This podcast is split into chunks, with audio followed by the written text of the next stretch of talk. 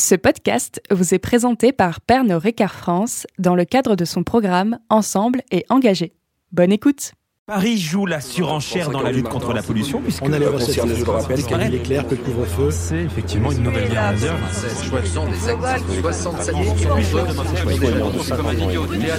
Un club français comment ses assistants en 2024.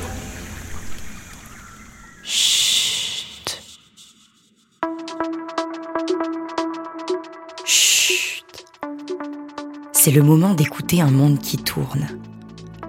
Vous allez découvrir tout au long de ce podcast les clés d'une société qui continue de rêver, de croire en ce que l'avenir lui réserve. Il n'y a rien de mieux que de prendre un peu de temps pour écouter et voyager dans l'univers des autres. C'est selon moi le meilleur moyen d'avancer dans un monde qui, soi-disant, ne tourne pas rond.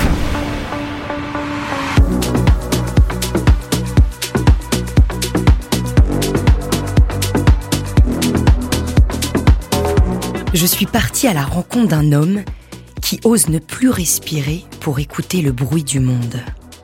Face à une incompréhension d'une société qui l'entoure, il décide de s'évader dans les profondeurs pour réapprendre à vivre. Il bat à quatre reprises le record du monde en profondeur et gagne deux fois le titre de champion du monde. Une apnée qui donne une autre vision de pouvoir grandir. L'apnée est bien plus qu'un sport, mais un rapport à soi.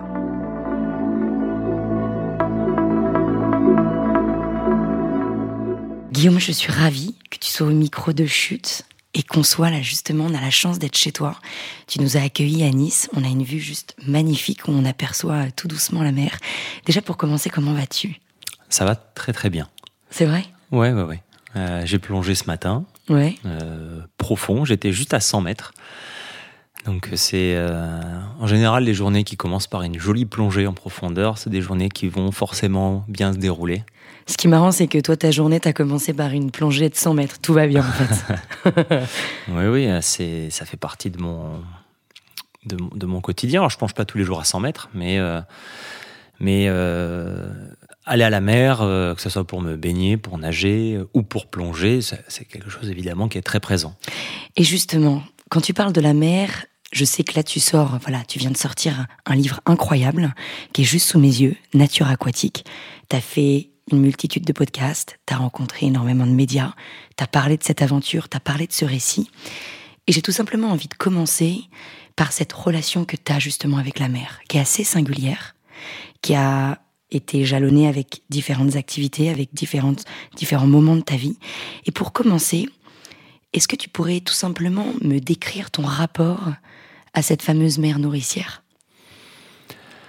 Pour moi, la mer, c'est euh, d'abord un horizon. Euh, c'est d'abord un espèce de point de repère. C'est-à-dire que sans forcément euh, aller euh, être à son bord ou, ou m'y baigner, elle est toujours là quelque part. Parce que, parce que j'ai grandi à Nice, parce que j'ai toujours vécu au bord de la mer. Et donc, à un moment donné, elle est, elle est, elle est dans mon champ de vision. Là, on se parle, et puis quelque, il y a un, petit bout de, truc bleu là-bas au loin, c'est la mer. Et donc, elle est là. Elle est, elle est en permanence là.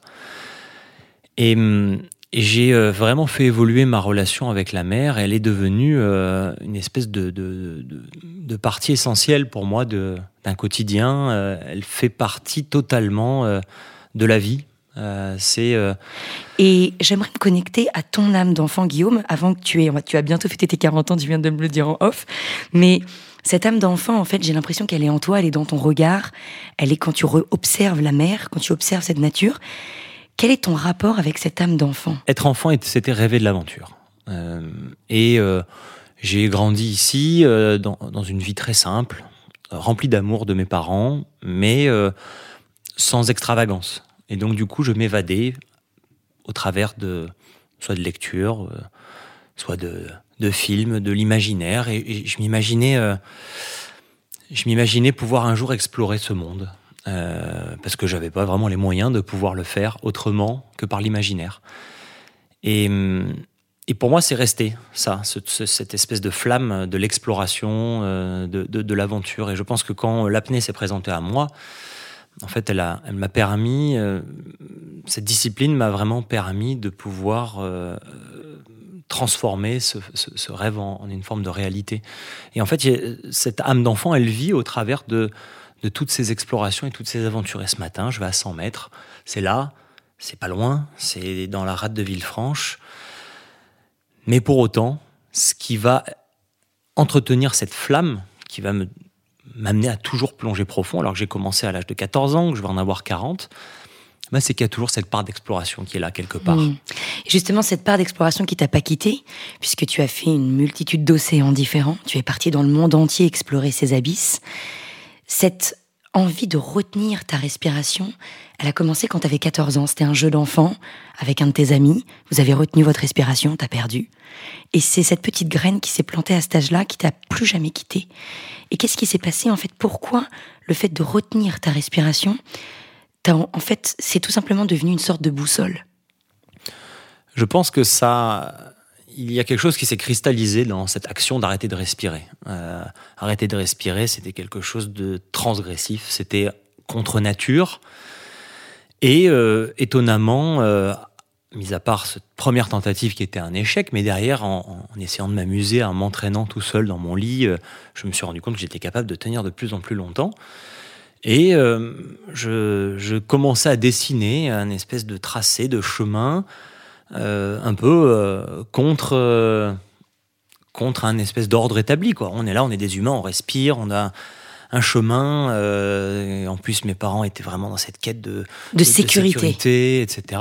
Et, et, moi, je découvrais un peu une activité qui m'amenait un peu en dehors de ces sentiers battus. Et en fait, l'apnée a incarné cette possibilité de faire différemment, hmm.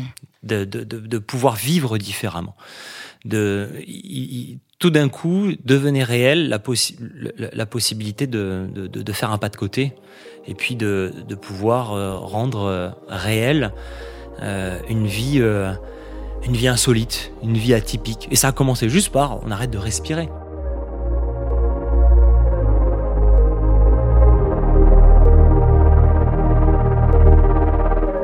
Et tu vois, aujourd'hui, dans le monde dans lequel nous sommes, il y a une multitude d'êtres humains qui ont envie de prendre ce pas de côté de bifurquer, de prendre cette fameuse départementale, de pas rester sur cette autoroute. Et qu'est-ce que tu pourrais dire à toutes ces personnes qui ont cette petite voix qui bouillonne, qui dit bifurque, essaye, explore. Et en fait, ça t'empêche, tu empêches, tu t'empêches parce que la raison prend vie, et donc la raison t'empêche de passer à l'action. Je pense que c'est c'est euh, trop souvent euh, des blocages euh, au niveau de, du mental et des projections que l'on se fait de cette de cette bifurcation parce qu'on voit probablement beaucoup trop loin. On voit déjà, on anticipe une forme de finalité, alors qu'une bifurcation, ce n'est qu'un pas de côté, et puis on est toujours capable de pouvoir revenir à un moment donné dans un chemin plus balisé si on a envie. Donc pour moi, il n'y a pas vraiment de grand risque à un moment donné d'essayer. Et c'est ça, faire un pas de côté, c'est d'abord essayer. Et ce qui est assez intéressant, c'est qu'avant d'essayer, il y a toujours un petit peu ce, dénominateur commun qui est la peur la peur qui est omniprésente dans nos vocabulaires d'aujourd'hui. Et la peur t'en parle bien. T'en parles, t'arrives à mettre des mots dessus. Et je vais me permettre de lire un petit texte à la page 36 de ton ouvrage, où tu commences en disant La peur en héritage. Je suis un peureux. Je l'ai toujours été et je le serai toujours. C'est ma nature profonde que j'ai d'abord récusée, acceptée ensuite, et finalement réussi à dompter. Et donc cette peur que tu mets justement dans ces textes au tout début de ton ouvrage, quelle est aujourd'hui ta relation avec la peur? Bah, c'est vraiment, euh, ça a vraiment suivi ce processus-là, euh, d'abord de presque de déni euh, au début. On n'a pas envie de dire qu'on a peur, ça, passe mal. Hein. On a un garçon, il faut montrer qu'on a du courage. Euh, et, et, puis à un moment donné, j'ai réalisé que, que oui, il y avait une espèce de, de peur euh, que j'ai euh, reçue, qui est liée à l'éducation, qui est liée à... On reçoit toujours un bagage, forcément, de nos parents, de nos ancêtres. C'est un bagage, et puis il faut arriver à se dépatouiller avec ça. Donc déjà le reconnaître, dire ok, c'est comme ça, et puis ensuite arriver à, à pouvoir le maintenir à sa juste place. Parce que la peur, c'est pas, pas un gros mot. Hein. Euh, heureusement qu'on a peur des fois. Ça nous, ça nous permet de, rester vigilant, ça nous permet de rester en vie. Euh, euh, mais je sais que ça sera toujours une composante chez moi de prise de décision. Elle sera toujours là. Donc, euh, ce qui est important, c'est de l'identifier, d'apprendre à connaître le mécanisme, apprendre à identifier tous les ressorts qu'il y a derrière cette peur pour pouvoir euh, décider, euh, pas sous le coup de l'émotion, mais avec la plus grande lucidité possible. Ça a commencé quand tu avais 20 ans, tu as ton premier record qui arrive, 87 mètres. Là, ta vie bascule. C'est-à-dire que tu avais découvert ce monde qui t'intéressait, tu avais découvert un petit peu des grands apnéistes français, niçois. Et là, tu, tu récupères ton premier record à 87 mètres. Tu avais 20 ans à ce moment-là. Qu'est-ce que, qu'est-ce que tu ressens? Ah bah, C'est étonnant, mais euh, c'est euh, à la fois. Euh, à la fois un moment extraordinaire, c'est-à-dire c'est, c'est l'accomplissement, c'est un rêve qui devient réalité. J'ai tout juste 20 ans et, et tout ce qui était né euh, dans, dans, mes fantasmes 4 ans, 6 euh, ans plus tôt, euh, j'ai réussi à le mener à bien. Donc ça permet de nourrir une très grande confiance. Mais en même temps, c'est un grand vide parce que derrière, on se dit, bon, bah, maintenant que j'ai fait ça, et je fais quoi? Et il y a eu une phase un peu compliquée. Euh, de, gestion de cette, de cette victoire, de ce succès, parce que derrière, il fallait prendre finalement la vraie décision. Qu'est-ce que je fais de ce record? Est-ce que je le range quelque part et puis je retourne dans, un, dans, une vie, entre guillemets, qui pouvait de nouveau être rangée euh, euh, et, et, sécurisée, entre guillemets, ou est-ce que bah, finalement c'est un point de départ? Et c'est là qu'il a vraiment fallu faire preuve d'une forme de courage, de dire, OK, ça, je le prends et je m'en sers comme une matière première pour euh, vraiment oser franchir le pas et tenter d'en faire, d'en faire une vie, d'en faire une carrière.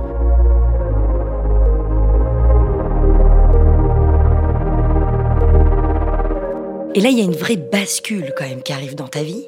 C'est qu'il y a le premier électrochoc. C'est que tu as 20 ans, 87 mètres, champion du monde. Il se passe quelques années, tu continues de t'entraîner. Et là, tu bats encore un autre record à 126 mètres et tu enchaînes les records en 2015. 120. Je tente 129. Tu tentes 129. Sauf que là, c'est la fameuse anecdote que tout le monde connaît. Là, il y a une erreur, où là, tu descends à 139, et là, il y a un accident qui arrive, qui fait qu'en fait, ce record, tu ne l'atteins pas.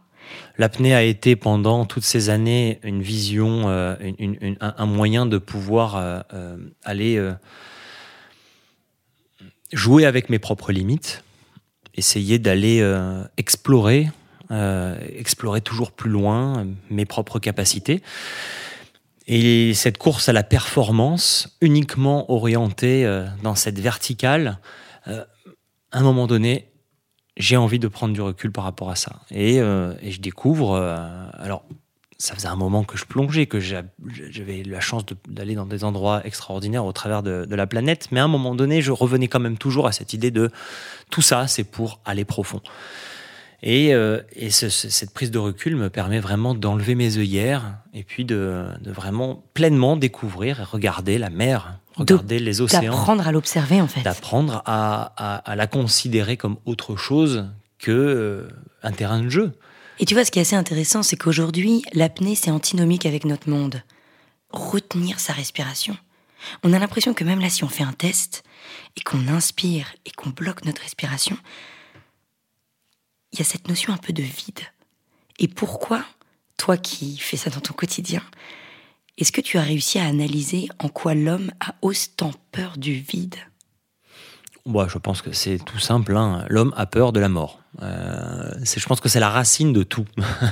Hmm. c'est la racine du développement euh, de, de, de, de, nos sociétés occidentales, de la quête de confort, du progrès, de l'avènement des religions, de, finalement de tout ce que l'on a pu développer à, un moment donné et qui fait que notre humanité est ce qu'elle est aujourd'hui. C'est à un moment donné toujours cette question autour de la mort.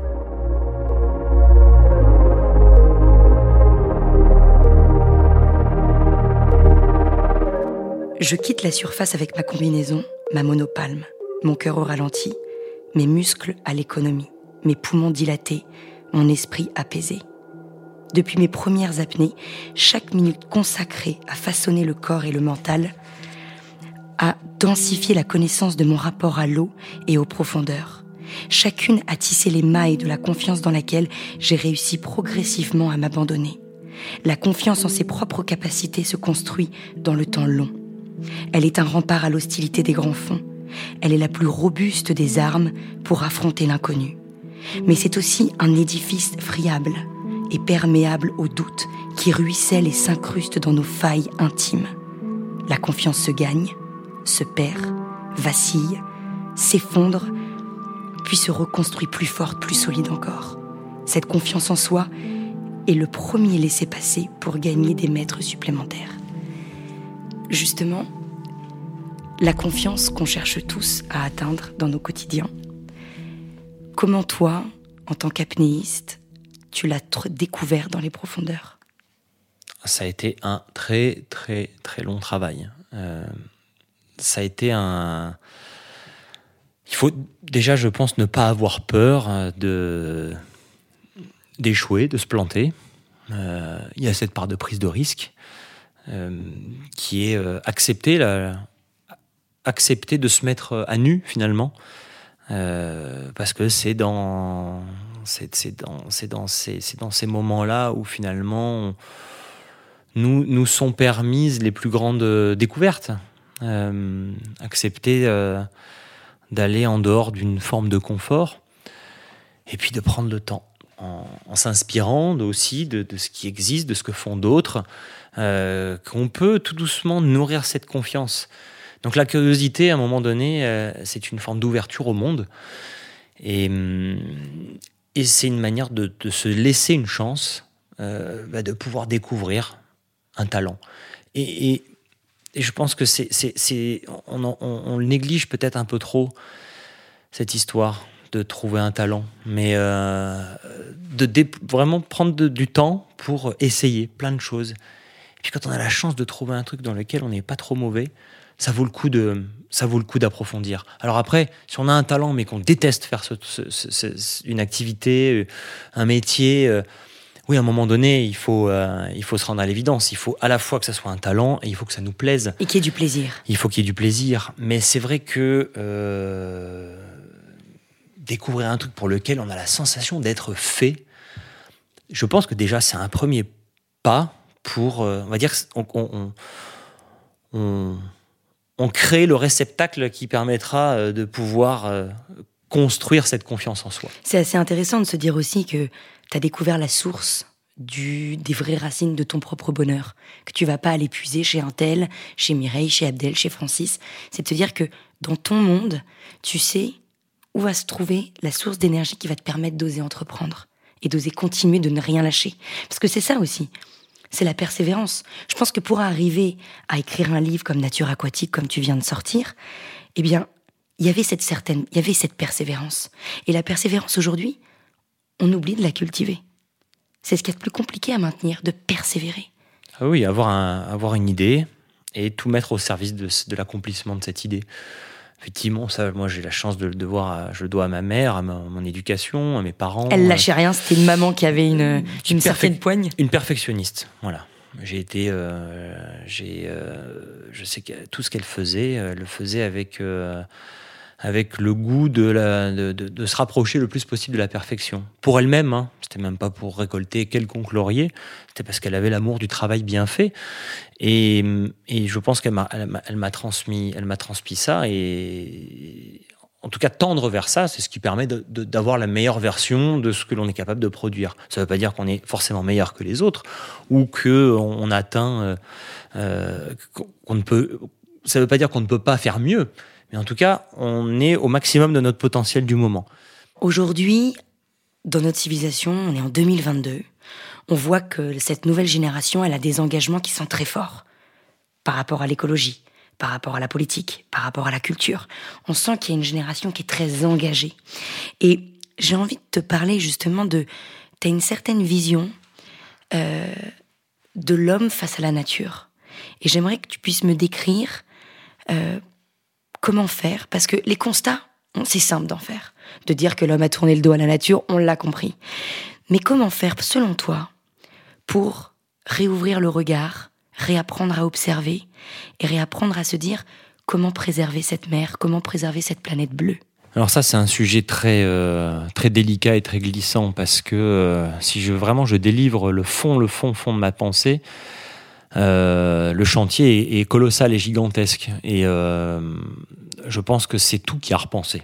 En fait, Euh, J'essaie d'avoir beaucoup de lectures autour de cette problématique-là, essayer de, dézoomer le plus possible pour euh, voir et comprendre bah, qu'est-ce qui fait qu'on en est là où on en est. C'est tellement complexe et tellement multifactoriel euh, que je ne peux pas moi me permettre de tirer des conclusions simplistes. C'est un sujet qui est trop sensible pour avoir des conclusions euh, faciles et simplistes. Euh, il y a, euh, je pense, tout un tas de, de, choses auxquelles je ne crois pas. Par exemple Dans des dans euh, finalement les petits arrangements euh, que euh, que l'on pense qu'on peut être, faire penser à la grande à la population où on peut se dire que c'est la solution alors qu'en fait le problème il est beaucoup plus multiple que ça. C'est-à-dire la population. C'est-à-dire qu'on peut on peut on va dire, donner des, raccourcis assez rapides, donner des solutions assez rapides face aux enjeux écologiques, face à cette protection du plancton, de, cette surpêche, de cette exploitation de nos fonds marins, de, des recherches scientifiques qu'on va faire pour avoir des nouveaux médicaments par rapport à l'exploitation qu'on va avoir de nos océans. Tu penses que tout ça, euh, l'homme n'est pas capable de ralentir et qu'on va faire qu'exploiter, qu'exploiter, qu'exploiter? Je pense qu'à un moment donné, si on veut vraiment se donner les, les moyens de de retrouver une, un rapport au monde qui est vivable et durable, vraiment pleinement, et pas juste continuer ce qu'on fait en un peu moins pire. Parce que globalement, tout ce, que, tout ce qui est proposé, c'est ça reste ça. Hein. C'est, euh, on va essayer de faire un peu pareil parce que c'est quand même bien le progrès, c'est quand même bien tout ce qu'on a réussi à avoir, mais bon, on va essayer que ça soit un peu moins pire. Le problème, c'est que ça peut pas être moins pire. Enfin, ça peut être oui, ça peut être juste moins pire. Mais le problème, c'est que ce qu'il faudrait mettre en œuvre, c'est un changement total.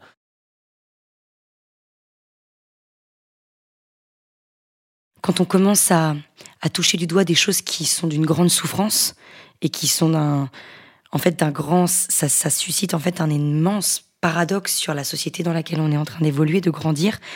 Ça génère aussi beaucoup de souffrance de pourquoi je suis là?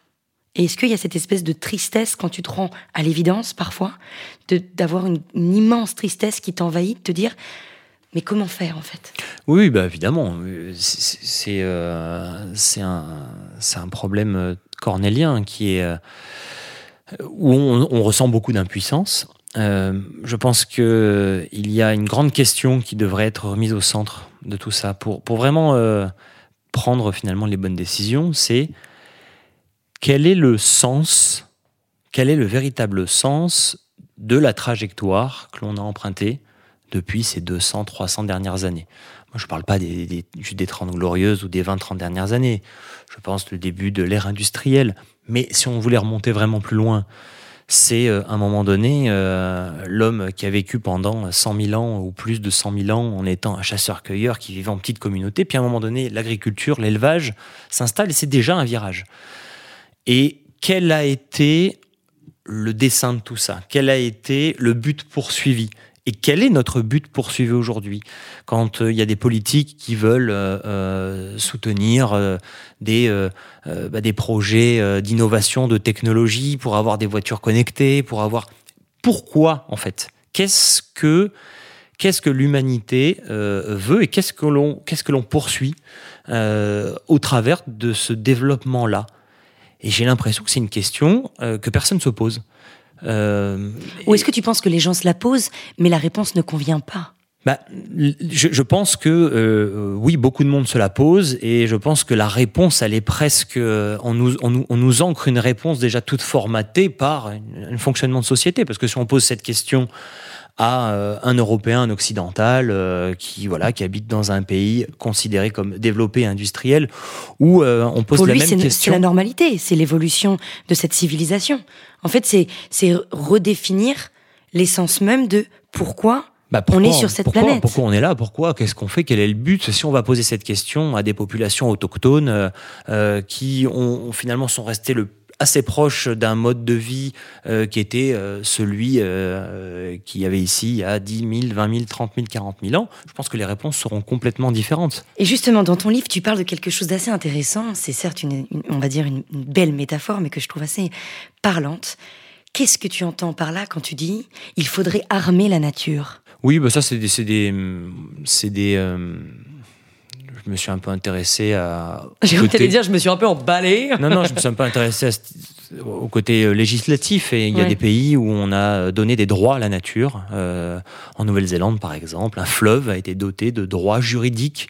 Euh, on a tous des droits juridiques en tant qu'individu. Des sociétés, euh, euh, une entreprise a des droits juridiques et peut se défendre. Mais sauf que les entités de la nature euh, n'ont pas ça de fait. Et il y a des endroits où on a commencé à doter euh, des éléments naturels, des entités, des fleuves, des forêts, des parcs, d'une entité juridique, ce qui fait qu'elles se, elles peuvent potentiellement euh, être protégées euh, comme un individu. euh, ben, d'un projet écocide par exemple, on va construire telle usine, et ben, le fleuve a la possibilité de se défendre par rapport aux au, au- au préjudices qu'il pourrait subir. Et donc, c'est dans notre système de fonctionnement d'humain, à un moment donné, remettre la nature en essayant de lui donner un peu le, en tout cas les mêmes armes que nous. C'est ça que j'entendais par euh, Par armer la nature. armer la nature. Et justement, juste pour, euh, pour terminer, tout ce que tu as évoqué là aujourd'hui, c'est un mot qui résonne en fait en, en moi en t'écoutant, c'est tout simplement l'acceptation. On est dans un monde violent, bourré de paradoxes. On se rend compte que dans la mer, sous l'eau, dans les montagnes, dans le désert, la nature, elle, elle gagnera face à nos, face à nos, on va dire, à nos absurdités. Et est-ce que tu pourrais juste euh, me donner en fait ta manière de voir un corps, un esprit qui se réunit? Qu'est-ce que ça évoque pour toi? Bah, c'est une euh, un corps, un esprit qui se réunit, mais en tout cas, c'est ce que j'essaie de, c'est ce que j'essaie de mettre en œuvre à chacune de mes plongées. hein. C'est euh, atteindre une espèce d'unité. Moi, je vois pas corps, esprit, c'est corps, esprit, environnement, élément. Et j'essaie de, de faire se rejoindre ces trois, ces trois entités. Et là, il y a un espèce de, de sentiment de, ouais, une espèce de sentiment d'être là où il faut être, euh, d'unité. Et il y a une phrase que tu dis, tu dis la brièveté de l'instant en sublime l'intensité. Et j'aimerais que tu puisses un petit peu juste euh, expliquer pourquoi tu as eu en- envie d'écrire cette phrase. Je pense que à toutes les échelles, ça fonctionne. Qu'est-ce qui fait que la vie est aussi fascinante et passionnante? C'est parce qu'elle est brève, c'est parce que c'est une étincelle. Euh, si, euh, si on était immortel, la vie n'aurait pas du tout la même saveur. C'est parce qu'on sait qu'à tout moment ça peut s'arrêter. C'est parce qu'on sait que c'est parce qu'on sait qu'on ne sait pas et que pour l'instant ce que l'on a et ce que l'on perçoit, euh, c'est tellement magique quand on y pense. Euh, tout est tellement euh, euh, incroyable quand on porte un, un regard candide sur les choses.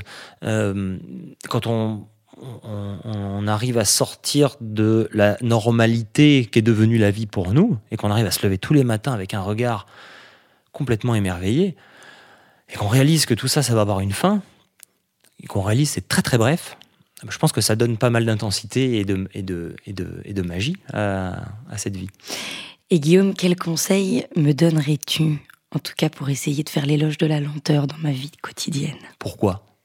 Pourquoi aller vite Pourquoi euh, engranger euh, des expériences, des pensées, des actions Toujours cette idée de la finalité. Euh, derrière, aller vite, c'est survoler, c'est survoler sa vie et, c'est passer à côté de, de, la présence, être présent à soi-même. Je pense qu'on peut pas être présent.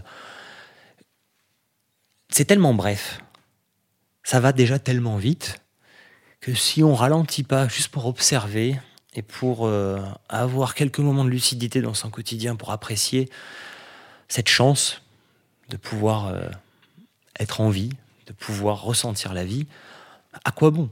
À quoi bon? Parce qu'à un moment donné, tout ça, ça va s'arrêter et on va, on va finir dans l'oubli. On va, on, va, on va, on va disparaître. Notre matière va retourner avec le, avec le, le- le- toutes, les, toutes les autres matières et puis et puis et puis et puis euh, et puis ça en sera fini. Pour terminer, euh, quand je te dis juste chut, ça te fait penser à quoi? Oh, C'est un, pour moi c'est un appel au, au calme, un appel au calme. euh, je le prends pas du tout comme une, une insulte, une injonction. euh. on devrait faire chut beaucoup plus souvent dans la journée. On devrait se dire chut à soi-même.